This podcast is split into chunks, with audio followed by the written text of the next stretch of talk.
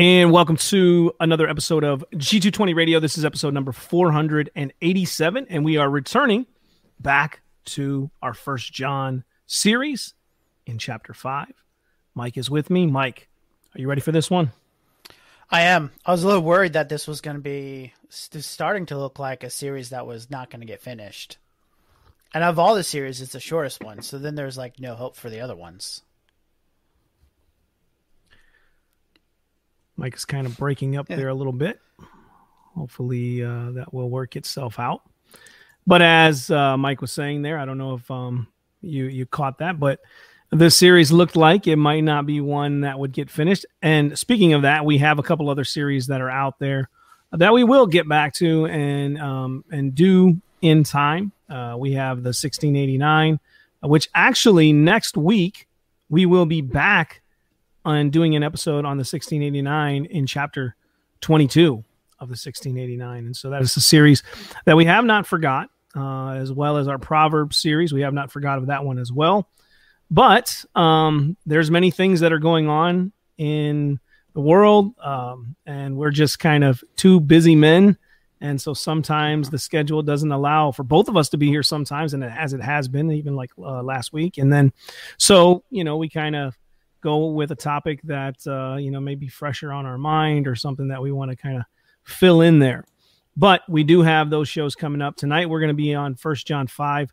Uh, not going to finish the chapter tonight, but I'm hoping that um, when we come back next week and we do the 1689, and then we have some other shows planned with some guests.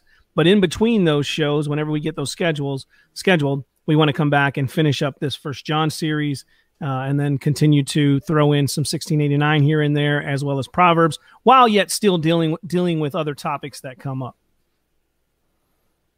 Yeah. So I'm excited for this one. Yeah, I think this will be a be a good one to get into here tonight. Um, First John five, we've titled this one "Overcoming the World." Uh, we're going to be looking at verses one through twelve. One through twelve. Before we do that, though, I want to go ahead and encourage you to like us on Facebook, follow us on Twitter. We don't post a lot on Twitter, but if you want to follow us there, go ahead. But uh, on Facebook and on YouTube, uh, I don't know where you're watching from today, whether it be YouTube or Facebook. We'd love to hear you your your feedback. Tell us, let us know where you're watching from, what platform. Uh, when in, you can comment in the chat, and it will um, show up, whether it's on YouTube or Facebook, and it'll let us know.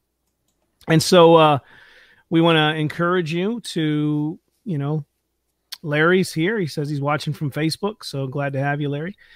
Now, if you have ideas for episodes of G220 Radio that you would like us to touch on or to talk about, email us. You see the email right there on the screen, g220radio at gmail.com. Again, it's g220radio at gmail.com. And we may just very well, or we may very well touch on that. As I was telling Mike before the show, I'm a bit tired today. I'm a little worn out. The sun was beating down on me and it just drains you. So uh, I might not be able to talk right. So I'm glad I got Mike here to carry us through First yeah, John 5. You can also send suggestions to us on Facebook if you want to tag us in a post or just even send us a message. We'll get somehow. We'll have our secretaries look at it, file it for us. Yeah, file it away, like all the complaints that we get. We send yeah. those to our former uh, co-hosts of the show when we attention them guys, and they'll get to it whenever they.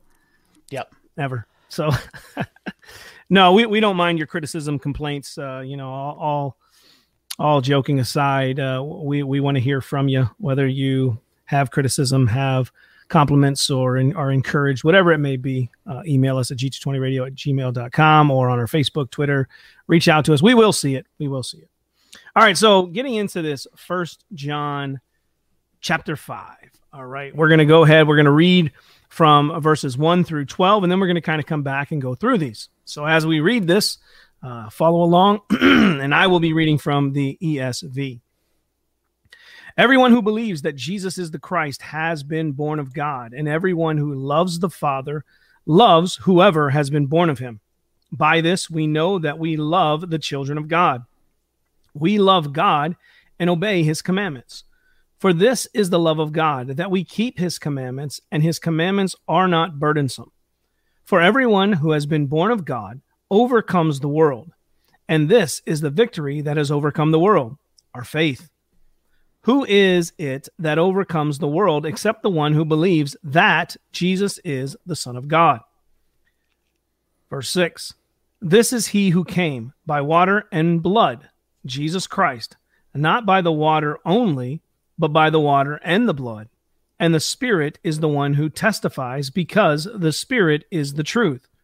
For there are three that testify the Spirit, and the water, and the blood. And these three agree. If we receive the testimony of men, the testimony of God is greater, for this is the testimony of God, that he has borne that he has borne concerning his son.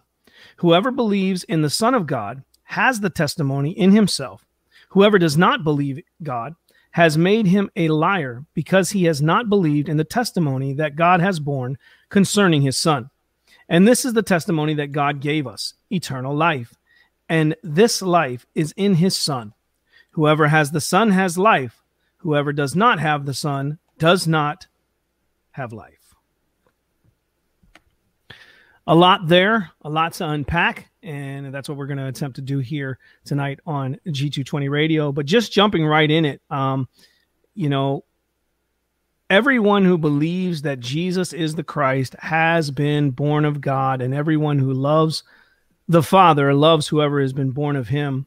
I like how in this um, first section of chapter five here, where we see this in verse one, and then even when you look down to verse five and it says in verse 1 everyone that believes that Jesus is the Christ has been born of God.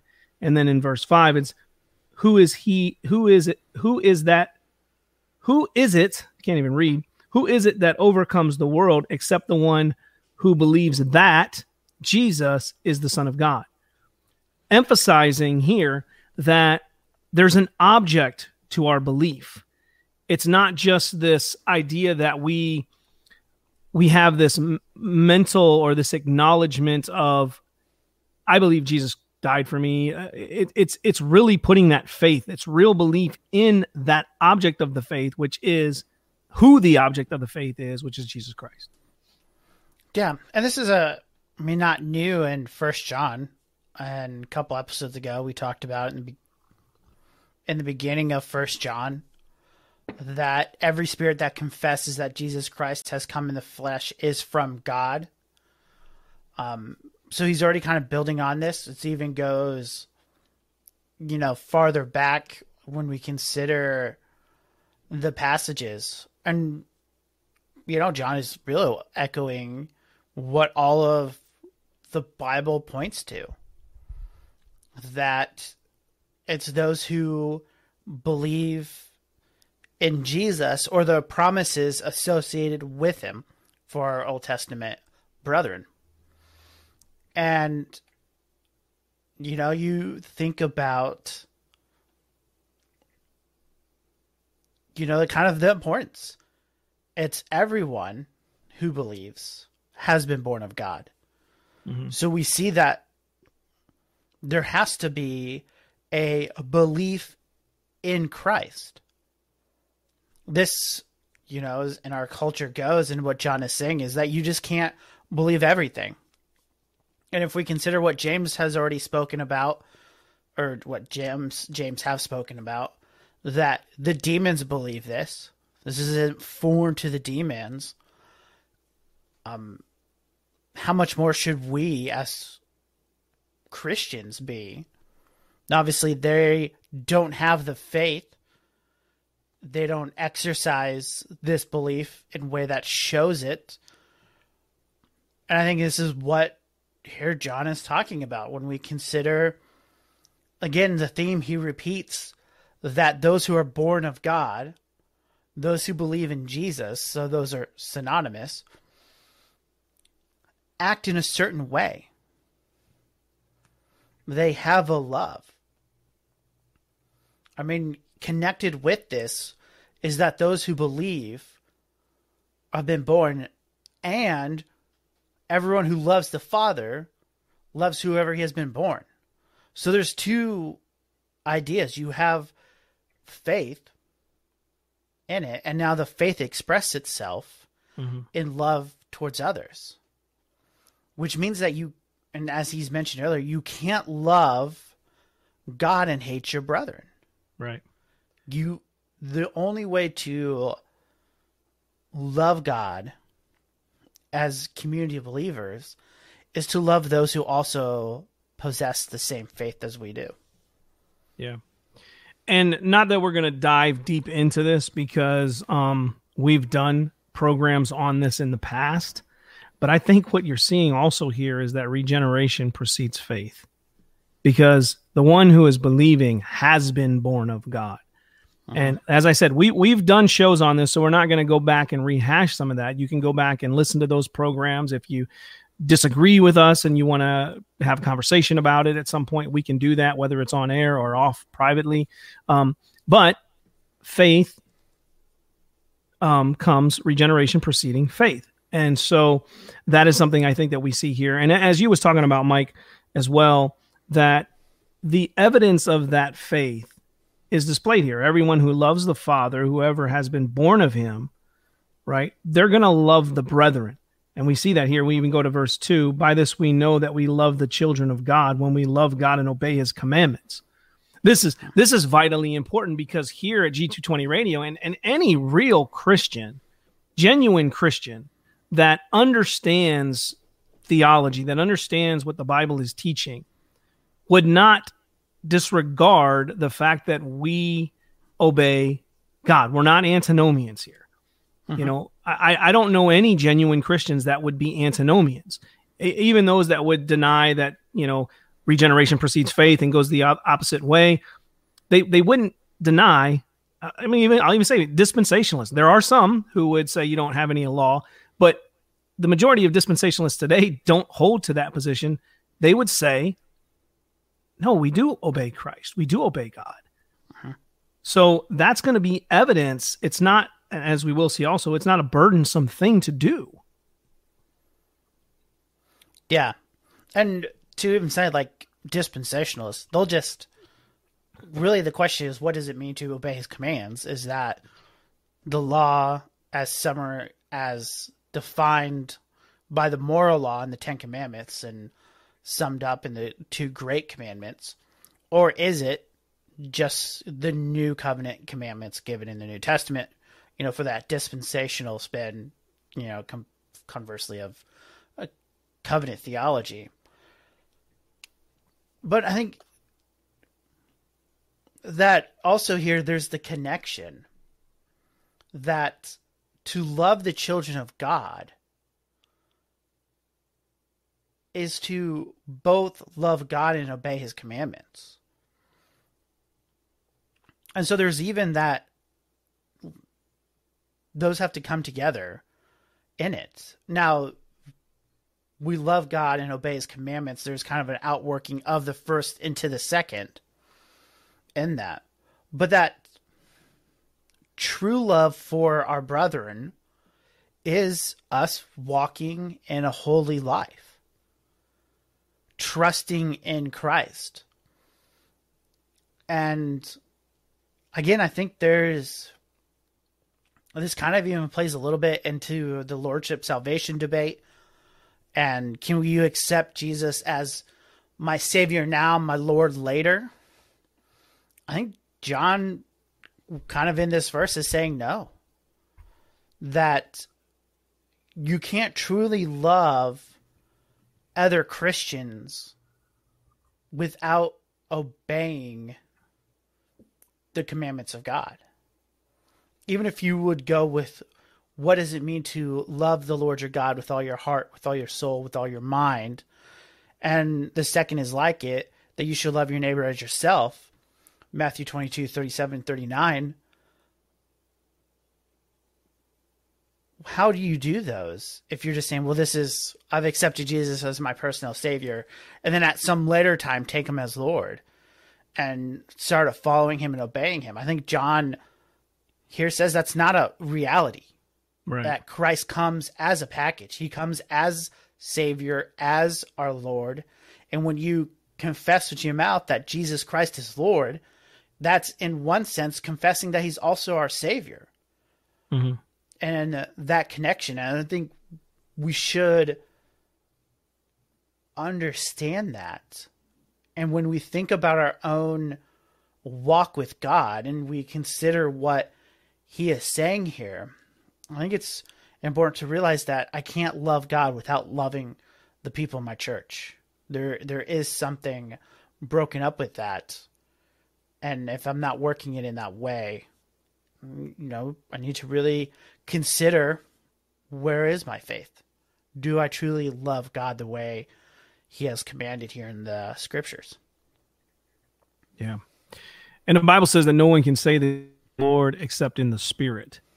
And so that that for me then becomes a kind of a struggle because I know we have, and I'll explain what I mean by that. I, I know we have in the past discussed that even when we're loving a brother, eh, the last time we did our show on on First John chapter four, the last section of it that we covered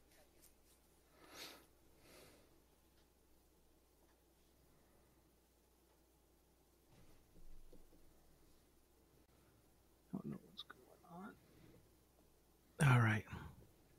But we um we were talking about how on the program before we had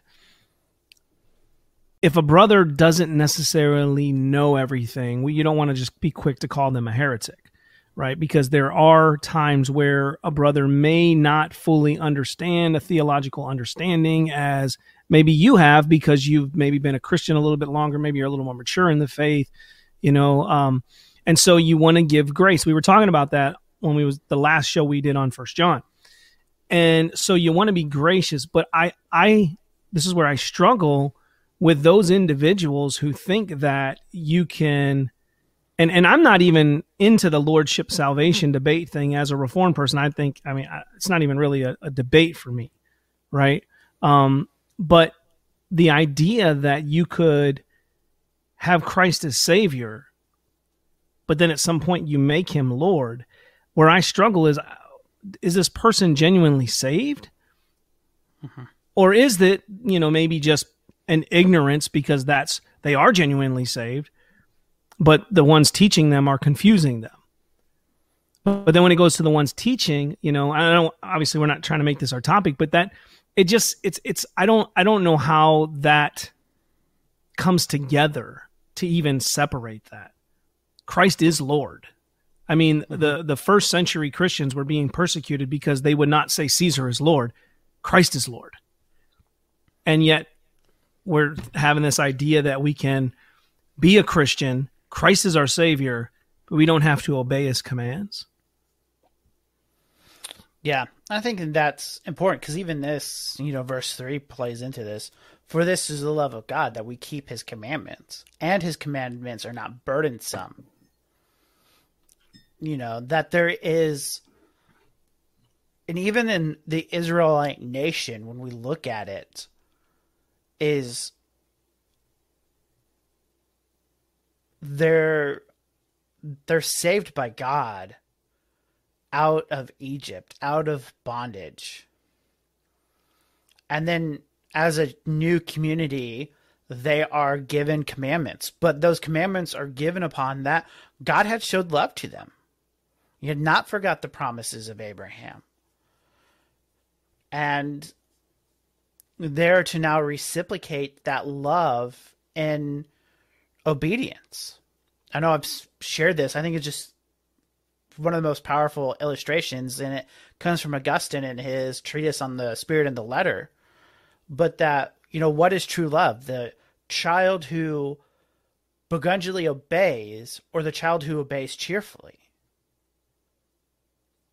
And we would say it's the one who obeys cheerfully because he's out to seek the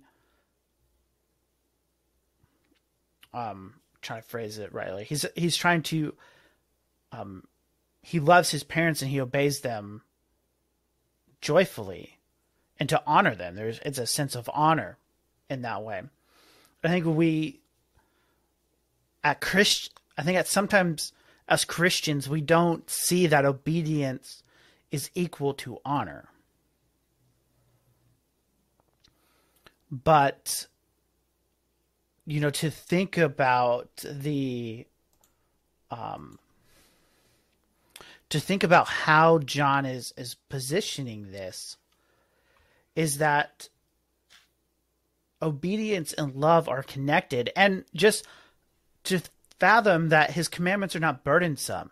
As as Jesus would say you know my burden is light. Take my yoke upon you. And that we shouldn't see his commandments as burdensome. They're not hindering us from joy. They're not hindering us from in one sense having our best life now. Now, we need to define that in the realm of our pursuit of holiness, our pursuit of God. It's not necessarily material wealth or kind of other our circumstances are making us happy, but like Paul, we're content in all things. And that we're called to enjoy the life he has given to us. We're called to flourish in that way. Now, we also know that there's even a better life ahead of us in heaven when we come together. And so I think I think it's just a good reminder even to think about it that his commandments are not burdensome to us and they right. bring joy and they bring happiness because we're walking in step with the Father. Yeah. And like you said with the example that you was given from Augustine, I mean, think about it. Like, as I was telling Mike, we've been doing a lot of overtime at work this week and, and just wore out, exhausted. Not just this week, it's been going on for a while. Just wore out, exhausted, um, not really getting your days off, having to put in just to get a day off. And so then when you have the time off, wanting to do stuff with your children and your family, right? Because I desire to spend time with them. It's not a burden. I might be tired, I might be worn out, but it's not a burden for me to go and take them to the park, for me to go and take them swimming. You know, I'm wore out, I'm tired, but it's not a burden. It's enjoyable, right? And so it's just an analogy, but think about it on a greater scale when we're talking about the God who saved us, the God who has created us for his glory. And we are burdened somehow, we are grieved somehow over the fact that he gives us commands to obey they they shouldn't be burdensome. And when the Spirit is dwelling within you, too, this is another way reason w- where we see that the Spirit is testifying that Christ is in us, that God has saved us, that we've been born from above, is that those won't feel as a burden, but a joy, because it's no longer written on tablets of stone; it's written on the heart. The law is written on the heart. And the desire has changed to where you desire to do those things that are pleasing to the Lord. And when you fail, you are grieved or you are uh, convicted of it because you sinned against God, your Savior, your Lord. Yeah, I think it's, you know, um, kind of important as just what John has been saying overall you know he's come back to this theme multiple times throughout the letter of what does it mean to love God? What does it mean to love God within a community of fellow believers within the church? And you know that I God's see we are experiencing some technical difficulties here tonight, so do bear with us. Um, Mike so kind of is breaking up. So there is that. There you go. Um,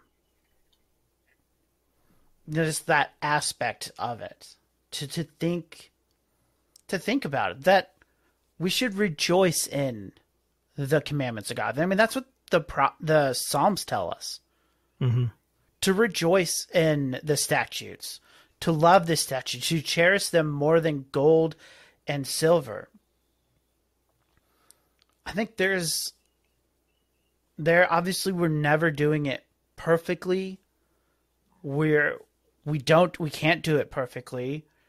But there is that idea in Psalms to love God's word and to and not just to know it, but to obey it, to truly know it, where it works out in how we live our lives. And this is John again just echoing what has come before him, both in the canonical sense in which he's towards the back of the but just in in how the scripture develops throughout the Old Testament.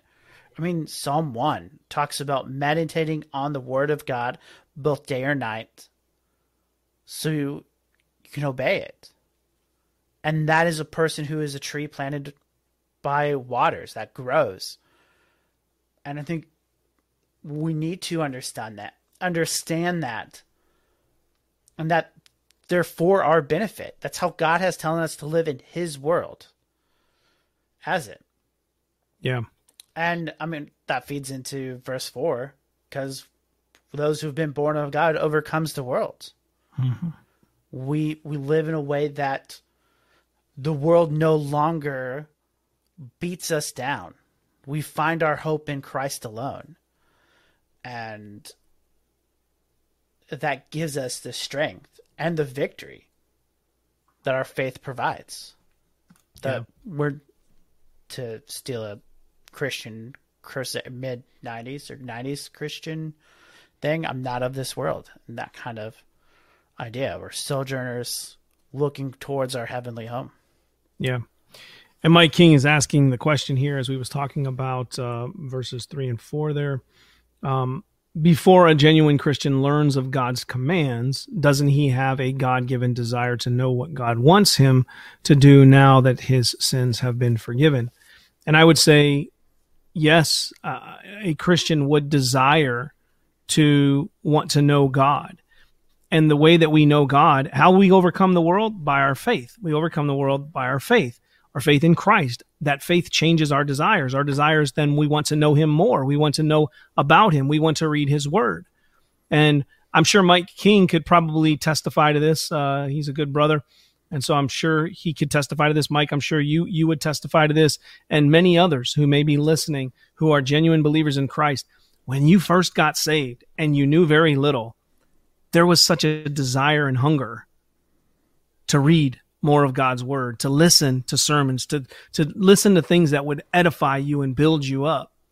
So you're going to be growing and you're going to keep growing as a Christian because you're a disciple, a learner. You're you're going to always be continuously growing. We're never going to get to a place where we've got it all figured out. And so we're continuously growing and we may mature more in the faith over time um, but the desire should be there. And if that desire is not there, then that goes back to me with that struggle that I was saying, thinking maybe you're saying Jesus is your savior, but not your Lord. You really haven't, don't have that desire because you've really never been born of God, possibly. Yeah. And I would also say, um, that there's in one sense when someone's come to faith, they already know at least mm-hmm. the major categories of sin not to do. That our consciences bear witness to it. Um, even the Gentiles do what the law commands, and they weren't given the law, as Romans 2 talks about. And so there, there's in one sense which they already kind of know some of God's commands as He's written it on our hearts, but there's always depth. There's always more mm-hmm. to what it is, which is found in understanding Scripture better. So, yeah, I think you have not only the conscious, but the God, but then God also grows us with His Spirit to further understand how do all of these apply, and and really get down to the heart of the issue and all the sin that is in our hearts that we may not think or are blinded to at the time. And so, so I do think there is some. You have both of those working, and just what God has created us as as humans, but also now what His Spirit will also do in our hearts as we grow. Yeah. So as we we're in chapter five here, and verse one, as we started this out, talks about everyone who believes that Jesus is the Christ has been born of God, and everyone who loves the Father, uh, everyone who loves the Father loves whoever has been born of Him. And then in verse five here it says, "Who is it that overcomes the world except the one who believes that Jesus is the Son of God?" So you have this kind of beginning and this end again, pointing to now what we're about to get into here in the testimony concerning the Son of God. And it mm-hmm. says here in verse six, "This is He who came." by water and blood, Jesus Christ, not by the water only, but by the water and the blood. And the Spirit is the one who testifies because the Spirit is the truth. So, yeah, there's a lot of debate on this one. Yeah. So, I guess the biggest question. Well, we could probably what... should we just read the the couple verses in I think I think that might be helpful. I'm I'm saying like just verse six has debates. Okay, go ahead. With what does it mean by the water and the blood? There's mm. two views. Yep. Um, not even touching the the, the Johannine comma in verse seven. Um, I don't think these views have to be mutually exclusive, and I think they're probably somewhat related. But there is two two understandings by the water and the blood, and the first is his birth and his death. Um, you can also maybe say this is his baptism and his death. Those are kind of the two views with it. And I don't remember how I landed on this when I taught it, but kind of just thinking through it, if it is his birth and his death, um, again, we've seen John use flesh to indicate that Jesus was human. Um, John's opponents are denying that he is human, that he's he's a god. Um, a lot of people will say Gnostic. It's part of proto Gnostic. That might not even be a proper understanding. Um, but whatever they're holding to, they just don't think Jesus has come in the flesh. He's some spirit of some sort, or um, in that way. And so, and this John has used before. So John 1934 um, has it, but he uses the blood and the water. So he flips them around. Um, again, it can also be that Jesus is a baptism and his death. And this has been the view kind of seen throughout church history. This is kind of what there have been um, going through and talking about and Jesus' ministry of the baptism and his atoning work is that so um, this could under have a better understanding of just by the water in John's gospel, which is referring to the active ministry of baptism and not the mm-hmm. experience of baptism. So, what does it mean to be baptized and to be cleansed? and that it connects both the works of the active role, which testifies that Jesus is Son of God, um, with it, that he is doing the ministry that the Son has been called to do throughout the Old Testament. And then John uses blood in First John, or sorry, John 1 7 about Jesus' blood um, cleansing us from our sins. Um, and that might even be First John 7. Um, I just have a re- reference. Um, in any way, kind of how we do it, we see that there is, um, it's talking about Jesus in his flesh, that he has come. That's at least we can affirm.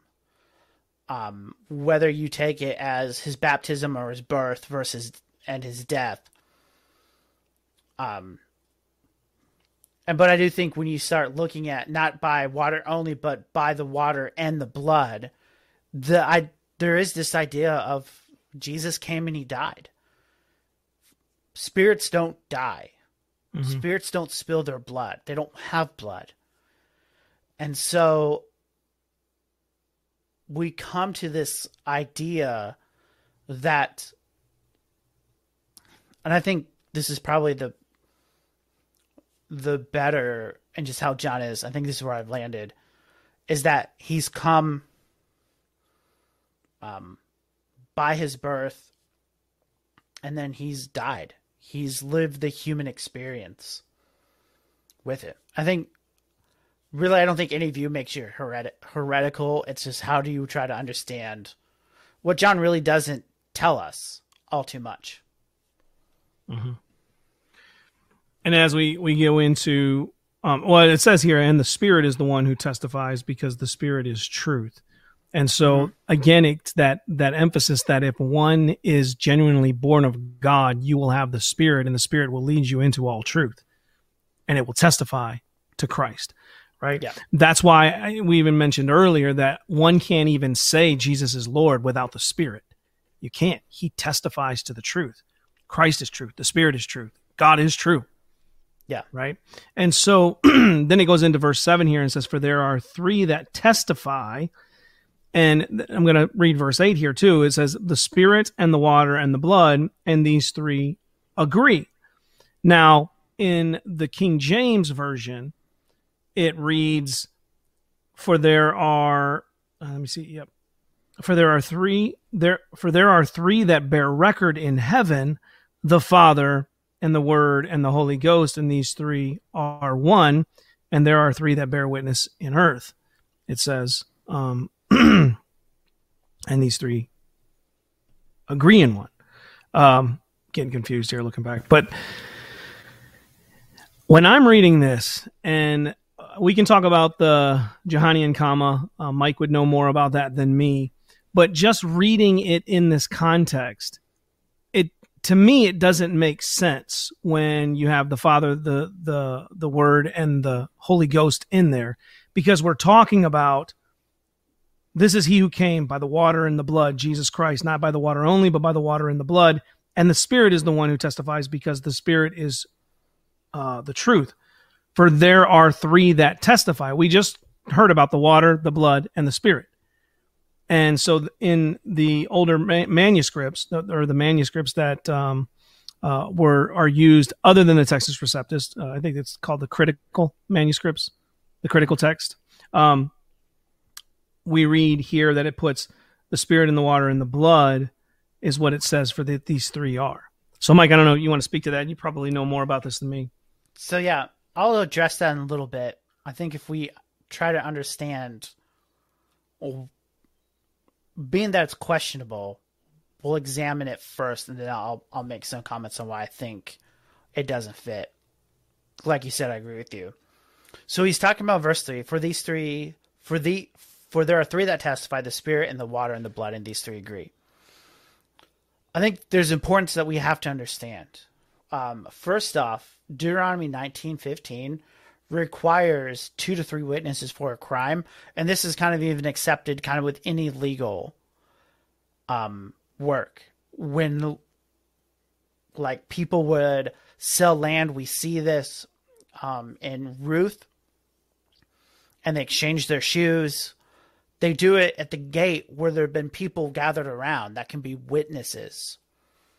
We see this, I think, in uh, Matthew 16 dealing with church discipline. You bring someone else along in that process to be a witness, to add their story. So it's not just this person versus this person. Now there's something else there.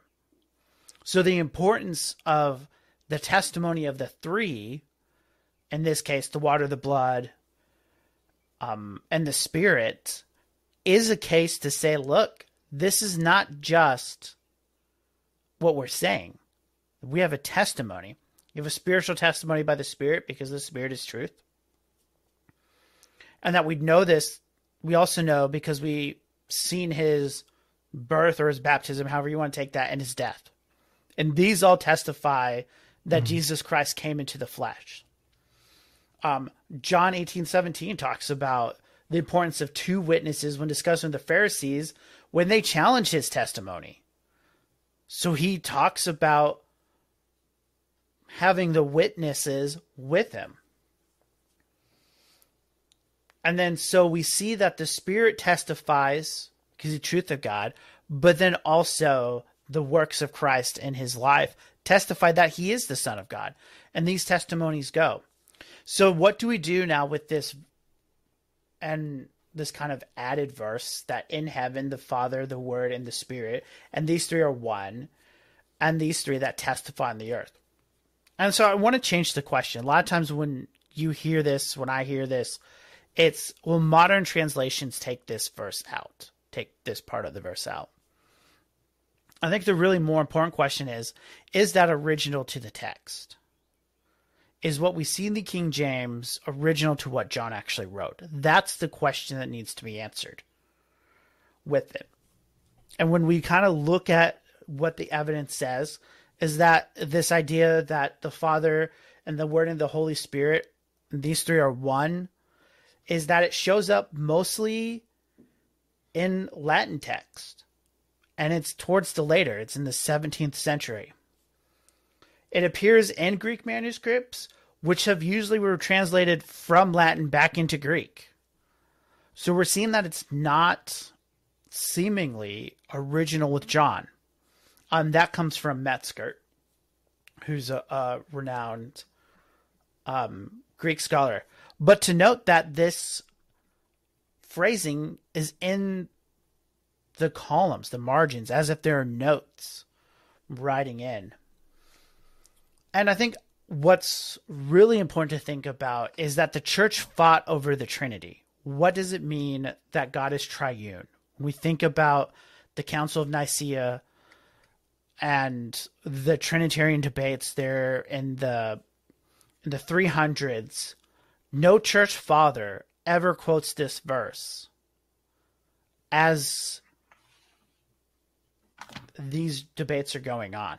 They're not referencing this verse as and say, look, he see it says it in the Bible here. I think it that shows us that this verse, at least with the evidence we have now, is most likely probably a note and it's not original to First John. And then when you kind of read it in context, it does kind of throw a wrench. And kind of like, what what is John doing here? And it doesn't make sense within context. Mm-hmm. Especially when we're talking about Jesus's ministry or his life and the Spirit. Um, and those are the things that testify. The Father isn't in view in this point of his argument. Now it's going to come later in verse 9. So I think they're trying to I think in one sense they're making that point that the whole of God does but it's never stated explicitly in the debates and I think that's something to consider. Mm-hmm. Um in it. I think it's so, and I think I think it's if, also. Sorry. No, go ahead. Finish your thought. And I think I think that's the thing because when you have debates on the Trinity and they're not referencing this verse, I mean, this is the perfect verse to reference. I think that holds a lot, you know, weight, especially when you start seeing it in later manuscripts and not so much in earlier manuscripts. Mm-hmm.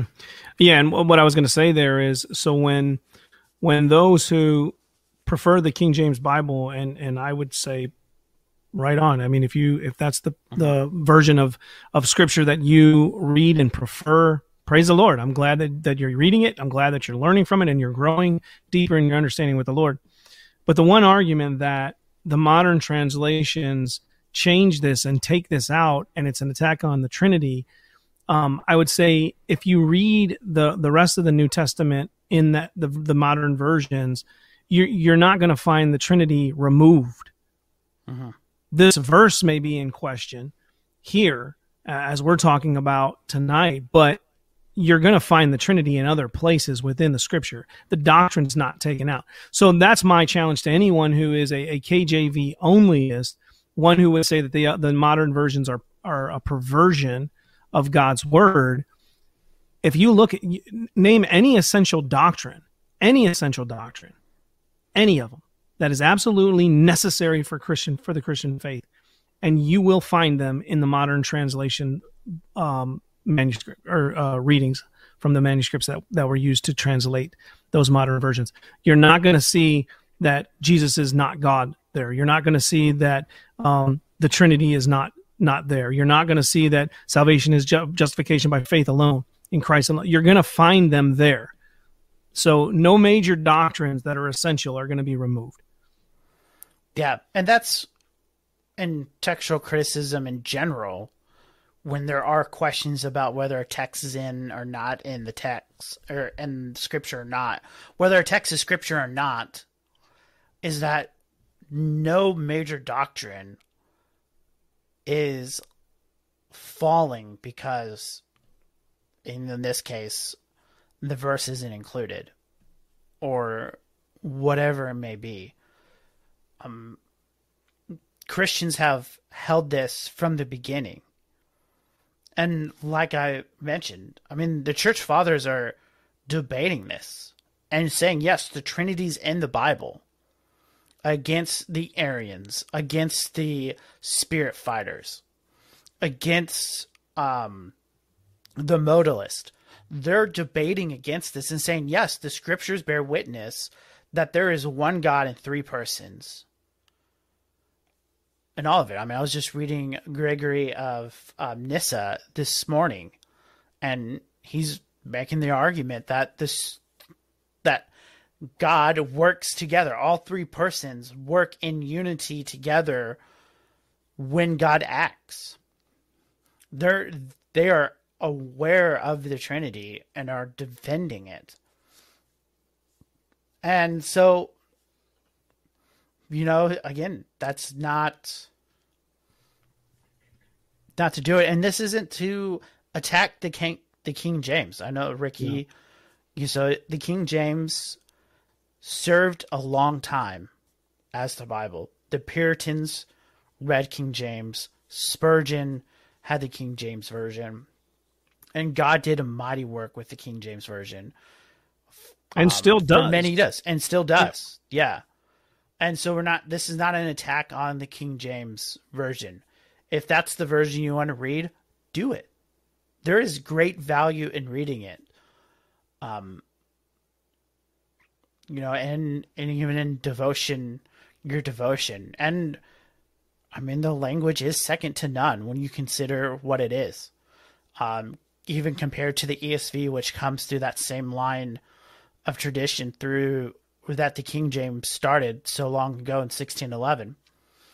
Um, but you know these things have to be discussed. Obviously, it's not in the ESV, it's not in the New American Standard. Whether you look at the 1995 version or the 2020 version that just came out last year, and these things need to be talked about. And so, hopefully, you guys won't send us a lot of hate mail on this um, with it. But yeah, I would say that that's not it's not scripture. Um, as much as I want it to be, um, how great would it be an explicit text of the of the Trinity? But unfortunately, it's not, and yeah.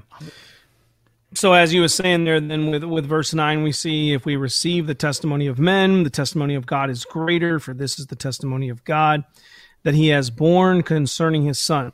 Verse 10 whoever believes in the son of god has the testimony in himself. Whoever does not believe god has made him a liar because he has not believed in the testimony that god has borne concerning his son.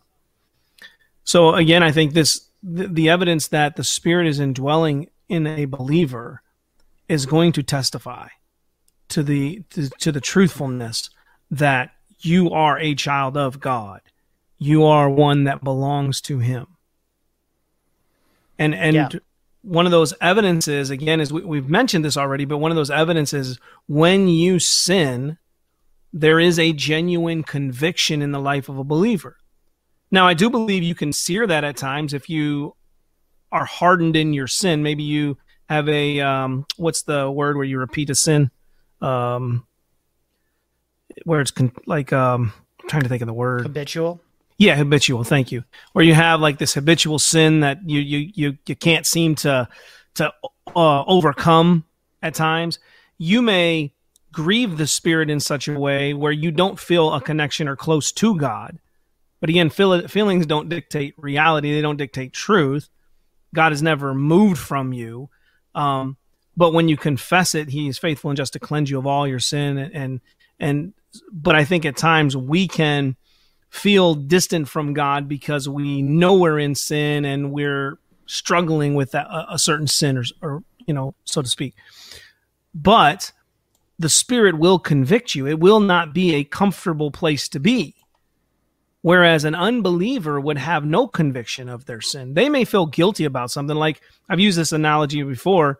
Um, if a man cheats on his wife, he may feel guilty about it, but it may not bring about a conviction as if you was a genuine believer that causes you to turn from that, to go to your wife, to, to confess that to her, and to work through that.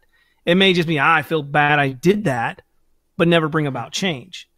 There's a difference between guilt and conviction, right? Conviction comes from the Spirit of God in the heart of a believer over their sin. So you won't be comfortable, even if you do have a habitual sin, you won't be comfortable in it for a very long time. Yeah. And you see here too the importance of where he's going. He starts with this if statement if we receive the testimony of men. So he's starting with the lesser. Like, we accept testimony of men of things that happen. Mm-hmm. But the testimony of God is greater. And so we should accept that God has testified that Jesus came in the flesh. And we see this that this is the testimony God that he bore. And again, like you're saying, you see kind of this internalization of it that the testimony of the Spirit, who cannot lie, has come into us, and that we see that, as Scripture bears out, that this Christ has come in the flesh. I mean, today it seems kind of that's kind of what is accepted. In one sense, we have the opposite. Like um, uh, historians say, yes, Jesus was a real person in time, which is a little bit different what they're saying here. But they reject God's testimony that he is the second person of the Trinity, which is equally as wrong as the people here are denying Christ came in the flesh. So there's this the work of the Spirit in our heart to take hold of what God has testified. And get it. Because in verse 10, whoever believes in the Son has the testimony in him because we have the Spirit. And then those who deny these truths are saying that God is a liar, that we don't have a testimony about his Son. Obviously, they're in error. John is writing this to kind of prove the point that when we deny the testimony of God, we say God's a liar. He's already done this in the first part of the book and talking about sin. If we claim to be without sin, we make God a liar. And the same thing is happening here. That those who deny that Jesus came in the flesh, who deny the testimony of God, saying that, you know, God can't be trusted. And I think also showing that they're no longer within fellowship with God. Because if God's a liar, why would I want to follow him? Why do I want to be friends with him? If he's lied about this, why won't he lie about something else? We have the same mindset with people who've lied to us. Again, I think this is showing the separation between those who are in Christ who believe the gospel, who believe the testimony of the of God versus those who have now separated from the people um and basically showing that they never had fellowship with them. Yeah. In verse 11 and 12 here, and this is the testimony that God gave us eternal life, and this life is in his Son. Whoever has the Son has life. Whoever does not have the Son of God does not have life. And I think that we see here again as we go back to the beginning of this um, verse 1 and verse 6 that 6 that whoever believes in Jesus Christ has been born of God and this is this testimony God gives us eternal life and that life is found through the faith that we have in Jesus Christ who came incarnate born of a virgin. He lived a life that you and I could not live in perfect obedience to the Father. He laid down that life on the cross. Through his death burial and resurrection he is now seated at the right hand of God. And through that death, burial, and resurrection, shedding his blood, we who believe get that promise of the eternal life. Yeah. And notice here, both in ESV and the NASB, that God has given us now eternal life. That we have eternal life now. It's a present reality. It is how we live our lives now. And again, that's as we think about kind of even the commandments that God has given to him, they're not burdensome. That we that is an expression of the life we have now. We are not dead in our trespasses and sins. Those who hold to the testimony, who believe in the Son, has life now. We have life now. And I mean, John talks about this in his gospel. You know, this is connected with the fact that through the Spirit, Jesus also indwells in us. Paul talks about this in Romans, and that we should cherish these things. That we have life now. And those who separate us because of false doctrines, those who deny Christ, either as he come in the flesh, as John is talking about, or even if denying that Jesus is the Son of God. Not having the right Christ means you've been separated from God. You don't have life. You're still dead in your trespasses and sins. And so, really, the call is where do you stand?